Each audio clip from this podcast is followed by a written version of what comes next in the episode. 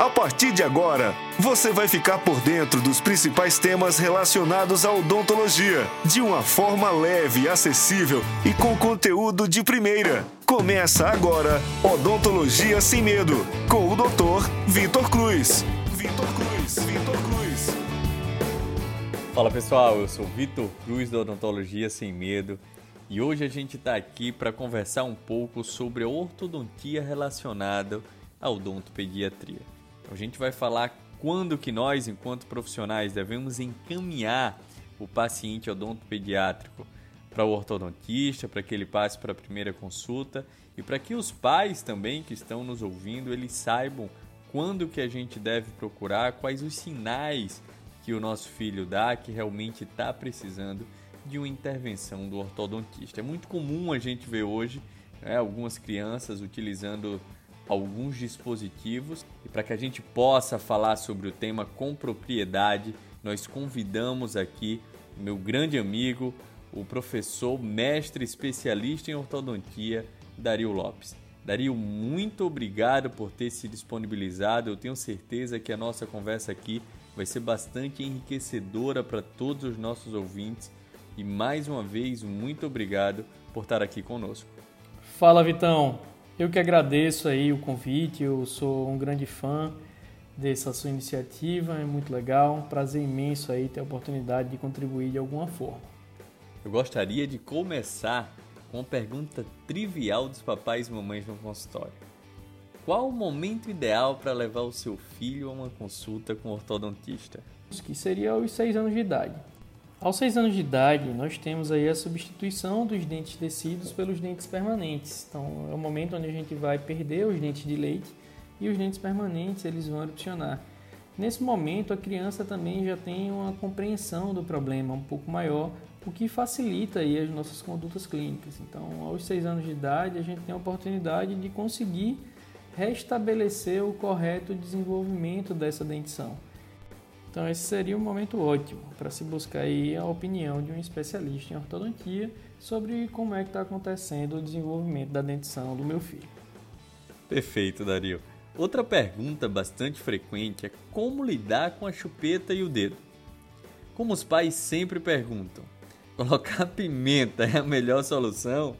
Ou ortodonticamente a gente teria algum mecanismo que seja um pouco mais humanizado do que a técnica da pimenta lá na unha dos pequenos. é, velho, só quem é pai sabe como é importante eventualmente lançar mão dessas estratégias para conseguir acalmar essas feras, né? Mas nós temos sim, né, abordagens mais humanizadas. Antes de tudo, a gente precisa caracterizar o problema. Então, a chupeta e o dedo, né? Então, eles caracterizam um hábito de sucção não nutritiva, o que caracteriza também um hábito deletério. E esse hábito ele só vai trazer prejuízo para o desenvolvimento se ele tiver associado a uma frequência, intensidade e duração muito grande. Ou seja, se a criança tiver o hábito de chupar dedo, por exemplo, durante uns 10, 15 minutos antes de dormir, não chupa mais essa chupeta ou dedo ao longo do dia, dificilmente esse hábito vai trazer um problema para o desenvolvimento. Então, para que traga problema, tem que ter duração, intensidade e frequência. Tem que ser o dia todo, né? Uma intensidade muito grande e uma frequência muito grande. Então, como lidar né, com o dedo, com a chupeta ou com qualquer outro hábito de sucção não nutritiva?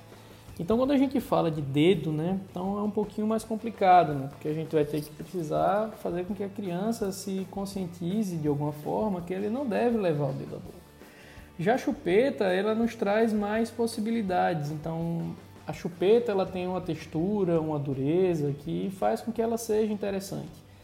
O fato da gente conseguir exercer, né, da gente conseguir fazer um pequeno orifício na chupeta, vai propiciar aí com que essa textura, com que essa dureza dessa chupeta, ela seja alterada durante o seu uso. Então, interessante seria que sempre que possível a gente faça um furinho bem pequenininho lá na chupeta e oferte à criança, né, podendo até fazer esse furo na chupeta mesmo dentro da caixinha para que ela perceba que quando ele sai da caixa né, e ela usa, já tem, já tem esse problema, então isso aí vai fazer com que ela vá perdendo o interesse pela chupeta, tá fazendo com que essa chupeta aí, ela deixe de ser tão interessante como ela era antigamente. Já os mecanismos que a gente pode utilizar, a gente pode lançar mão tanto de aparelhos fixos como de aparelhos móveis, né? caso seja necessária alguma intervenção com aparelhos. Eu sou fã de aparelhos fixos, porque nessa idade né, a criança ela não está no momento da vida em que ela quer colaborar muito. Então o aparelho fixo ele já me propicia aí, né, a vantagem de não necessitar dessa colaboração do paciente. Então nós temos aí diversos mecanismos que a gente pode lançar mão para conseguir corrigir esse problema assim, né? Mecanismos mais simples, não tão invasivos né? e mais humanizados. A gente tem realmente mecanismos muito mais humanizados do que utilizar é, algumas técnicas que vêm das crenças, né? Principalmente dos, dos nossos familiares. Não que elas não deem certo, mas eu acho que é muito mais prático se a gente seguir aí as recomendações do professor Dario, pega a chupeta ainda fechada, faz um furinho, que naturalmente o paciente, o seu filho no caso, ele vai começar a perder o interesse sobre aquela chupeta ou aquele objeto que normalmente ele está succionando. Quando alguns pais levam seu filho lá no consultório, de forma tardia principalmente, para essa primeira consulta, e por isso que eu sempre falo para todo mundo quão é importante a gente levar os filhos o quanto antes, ainda lá no pré-natal odontológico, enquanto está na barriga da mãe, para que ela saiba quais as orientações, até para que os próprios pais saibam identificar qualquer tipo de alteração, uma variação da normalidade que possa acontecer e principalmente durante todo o desenvolvimento dessa criança que ele possa ser acompanhado por um especialista que realmente saiba pelo menos indicar qual outro colega que pode ajudar no desenvolvimento. Mas enfim, normalmente quando esses pacientes eles vão de forma tardia no consultório, a gente já encontra alguns problemas bucais, como por exemplo a mordida aberta, é, de forma um pouquinho mais exacerbada. E a mordida aberta é um dos que normalmente são mais encontrados, são encontrados com uma frequência um pouco maior. Mas além dela, quais os outros problemas que podem ser ocasionados pelo uso prolongado da chupeta, ou pelo hábito de sucção do dedo, ou qualquer outro hábito de sucção não nutritivo?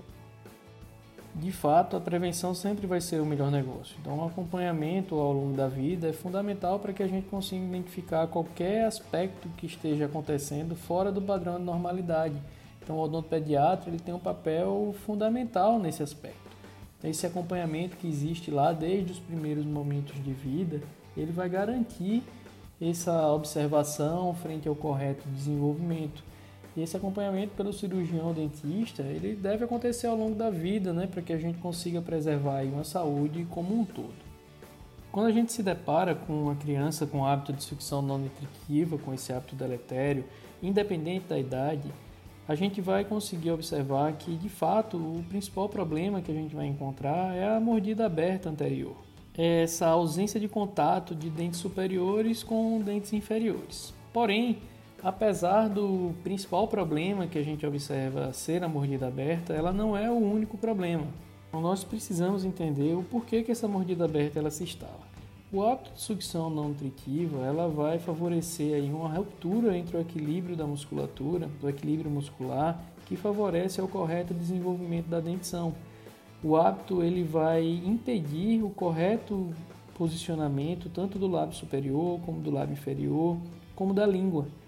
E essa ruptura nesse equilíbrio que o hábito promove faz com que essas estruturas musculares elas acabem assumindo uma postura incorreta, o que vai favorecer a outros problemas decorrentes dessa sucção não nutritiva, como deglutição atípica, fonação atípica. Então a criança ela vai ter problemas em expressar os fonemas, ela vai ter problemas no seu padrão de deglutição porque essas estruturas musculares, lábio superior, lábio inferior e língua, elas não vão conseguir e elas não vão estar condicionadas a se relacionarem da forma correta.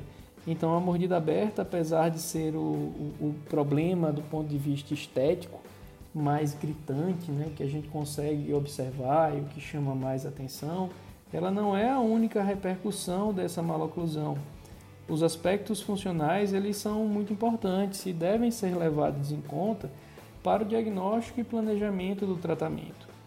Isso aí é muito importante porque quando a gente fala do tratamento de um problema como esse, a gente está falando de um tratamento que vai envolver diversas especialidades, então é um tratamento multidisciplinar, onde o odontopediatra vai ter um papel muito importante preservando a saúde bucal, o ortodontista vai ter um papel muito importante restabelecendo aí o correto desenvolvimento da dentição e a gente vai precisar da interação de outra especialidade, que é o fonoaudiólogo, que vai ter um papel essencial na reeducação da postura dessa musculatura, né? do posicionamento do lábio superior, do posicionamento do lábio inferior e do posicionamento da língua. Isso vai garantir com que o resultado alcançado pelo ortodontista consiga ter uma estabilidade satisfatória, garantindo um correto desenvolvimento dos arcos dentários e todas as funções deste ponto em diante. Outra dúvida que eu tenho é que muitas vezes, em alguns pacientes que fazem uso de chupeta, principalmente, ou apresentam qualquer outro tipo desses hábitos, a gente já pode observar uma mordida aberta bem exacerbada aos 3 ou 4 anos, e os pais se incomodam com isso. Mesmo nesses casos, a gente deve esperar até os 6 para poder intervir, e até mesmo nesses casos mais graves, é possível essa regressão natural? A mordida aberta, dentre todas as maloclusões que a gente pode encontrar durante o nosso desenvolvimento, ela nos oferece a oportunidade de conseguir propiciar uma autocorreção. Se a gente consegue remover o que está promovendo a mordida aberta, dedo, chupeta, por exemplo, até os 4 anos de meia de idade, a gente dá a oportunidade de que o organismo, né, que, que a musculatura ela consiga se reorganizar de tal forma a propiciar aí uma autocorreção desse problema, né, um fechamento dessa mordida aberta. Então, se a gente consegue identificar o problema precocemente, a gente consegue aí ter a possibilidade de propiciar uma autocorreção. Né? Então, quanto mais próximo dos 4 anos e meio, né, maior a probabilidade dessa autocorreção. Né? Quanto mais próximos dos 6 anos de idade, mais difícil essa autocorreção, maior vai ser a necessidade aí de intervenção né, por um especialista em ortodontia. Quando a gente pensa na gravidade do problema, a gente tem que entender que o que promove aí essa mordida aberta, né, essa maloclusão, qualquer tipo de maloclusão, ele pode ter um caráter genético e ele pode ter um caráter ambiental. Quanto maior o caráter ambiental, menor a complexidade do problema né? e maior a taxa de sucesso desses tratamentos interceptativos. Quanto maior o caráter genético, né? maior a complexidade do problema e maior vai ser a necessidade de um acompanhamento a longo prazo, né? para que a gente consiga aí de fato ter uma resolução mais definitiva do problema. Então, maloclusões mais complexas, né, problemas muito severos de ordem genética, elas são acompanhadas por um longo período de, tempo, tendo a sua intervenção final né, só após aí o crescimento da criança. Mais uma vez aí a gente batendo na tecla de quanto antes a gente conseguir identificar esses problemas vai ser muito menos doloroso a resolução deles. De forma sucinta, Dario, quais os tipos de intervenções que eu sei que se, se a gente pudesse, a gente teria uma aula inteira aqui sua sobre isso. E a pergunta que eu tenho certeza que todo paciente sempre faz quando está lá no seu consultório: Doutor, quanto tempo vai demorar essa intervenção? Quanto ao tipo das intervenções, a gente já conversou um pouquinho disso. Então a gente pode lançar mão de aparelhos fixos e de aparelhos móveis. Já falei aqui que eu sou fã de aparelhos fixos nesse momento.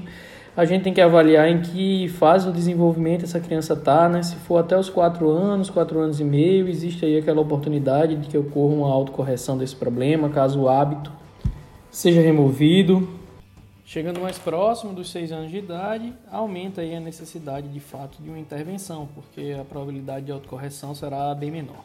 Então vamos precisar lançar mão aí de algum dispositivo que remova a possibilidade da ação do hábito. Então esses dispositivos eles têm a finalidade de impedir o hábito de sucção não nutritivo. Ele vai inviabilizar o posicionamento da chupeta dentro da boca, vai inviabilizar o posicionamento do dedo dentro da boca Então esses aparelhos, eles são aparelhos com ação passiva que vão servir como uma alternativa para bloquear a possibilidade da execução desse hábito. Esses aparelhos eles funcionam dessa forma. Quanto a quanto tempo vai demorar essa intervenção, de fato essa é uma das perguntas que eu mais escuto na minha vida dentro da rotina clínica, né? Quanto tempo vai levar o meu tratamento? Quando é que eu vou tirar o meu aparelho? Então isso faz parte bem presente da rotina do especialista em ortodontia, do ortodontista. Quando a gente fala desse tipo de intervenção, a gente está falando de tratamentos ortodônticos interceptativos. Então a gente fez o diagnóstico que algum problema aconteceu e a gente vai ter que lançar mão de alguma alternativa para fazer com que esse desenvolvimento volte a acontecer da forma normal. Então a gente vai estar tá lidando aí com tratamento interceptativo. Esse tratamento interceptativo, em média, ele tem a duração de 6 a 12 meses, aonde o que vai influenciar se esse tratamento vai ser um tempo menor ou se ele vai ter um tempo maior é o grau de complexidade do problema. Quanto mais complexo for o problema, maior vai ser o tempo necessário para que esse tratamento aconteça. Quanto menos complexo for esse problema, menor vai ser o tempo necessário para que a gente aí execute esse tratamento. Lembrando que é em média, né? Então pode ser um pouco menos do que seis meses, pode ser um pouco mais do que os 12 meses. E é importante lembrar que uma vez que a gente conseguiu restabelecer o correto desenvolvimento, esse aparelho ele é removido. Então a gente remove o aparelho e vai passar por uma fase passiva do tratamento, onde o ortodontista vai acompanhar a cada seis meses ou a cada quatro meses como é que está acontecendo o desenvolvimento dessa dentição. Então o paciente ele vai ficar lá de 6 a 12 meses com um aparelho instalado Após o restabelecimento do desenvolvimento, a gente vai remover esse aparelho e vai fazer o acompanhamento. Outro aspecto muito importante é a gente ter em mente em que não é o fato desse paciente ter passado por uma primeira intervenção que vai garantir que todo o seu desenvolvimento dali para frente vai acontecer da forma correta.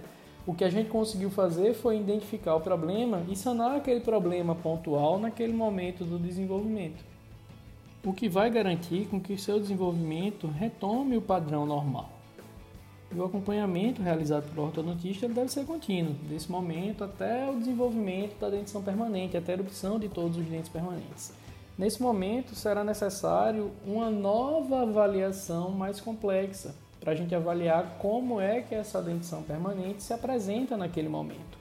O fato da gente conseguir fazer uma etapa interceptativa aos 6 anos de idade, por exemplo, vai nos garantir que caso ocorra algum problema do posicionamento dentário né, após a completa erupção dos dentes permanentes, esse problema ele apresente uma magnitude muito pequena, porque quando a gente pensa em mordida aberta, a gente pensa em um problema de difícil resolução em pacientes na dentição permanente. Então, por isso que é muito importante a gente ter a possibilidade de fazer o tratamento interceptativo precocemente, para que quando esse paciente chegue na sua fase adulta ou adulta jovem, ou quando ele chegue lá na dentição permanente, a gente tenha uma situação de maloclusão, caso ela esteja presente, em um grau de complexidade muito menor. Existem sim alguns pacientes que fazem a fase interceptativa e o desenvolvimento da dentição, o desenvolvimento dos arcos dentários daquele momento em diante acontece de forma tão favorável com que ele lá na frente não precise de nenhum tipo de reabilitação ortodôntica, por exemplo.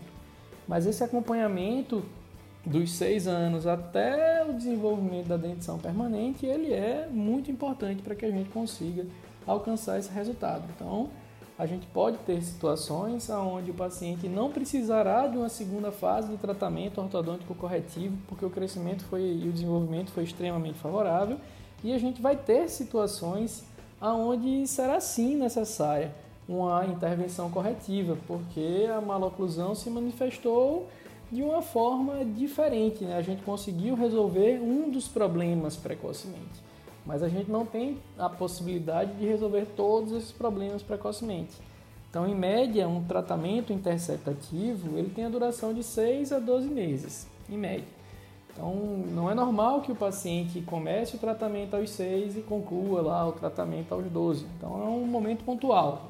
Gente corrigiu ali pontualmente aquele desenvolvimento e dali para frente a gente vai acompanhar. Claro que se a criança ela buscar a opinião do especialista em ortodontia, a opinião do ortodontista próximo ao momento da erupção de todos os dentes permanentes, pode existir a possibilidade da criança começar o tratamento interceptativo e já emendar o tratamento interceptativo no tratamento corretivo, porque os dentes permanentes já estarão lá todos erupcionados. Então, por isso que é importante essa avaliação precoce. Então, quanto mais tardio, né, mais próximo da intervenção corretiva e mais próximo da intervenção um pouco mais complexa, ou dependendo da magnitude do problema, né, bem mais complexa, a gente vai estar.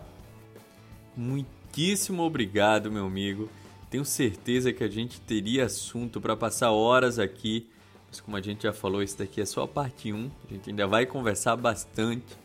Né? Então, eu tenho certeza que esse gostinho que ficou aí na boca de todo mundo de quero mais, a gente vai matar logo logo.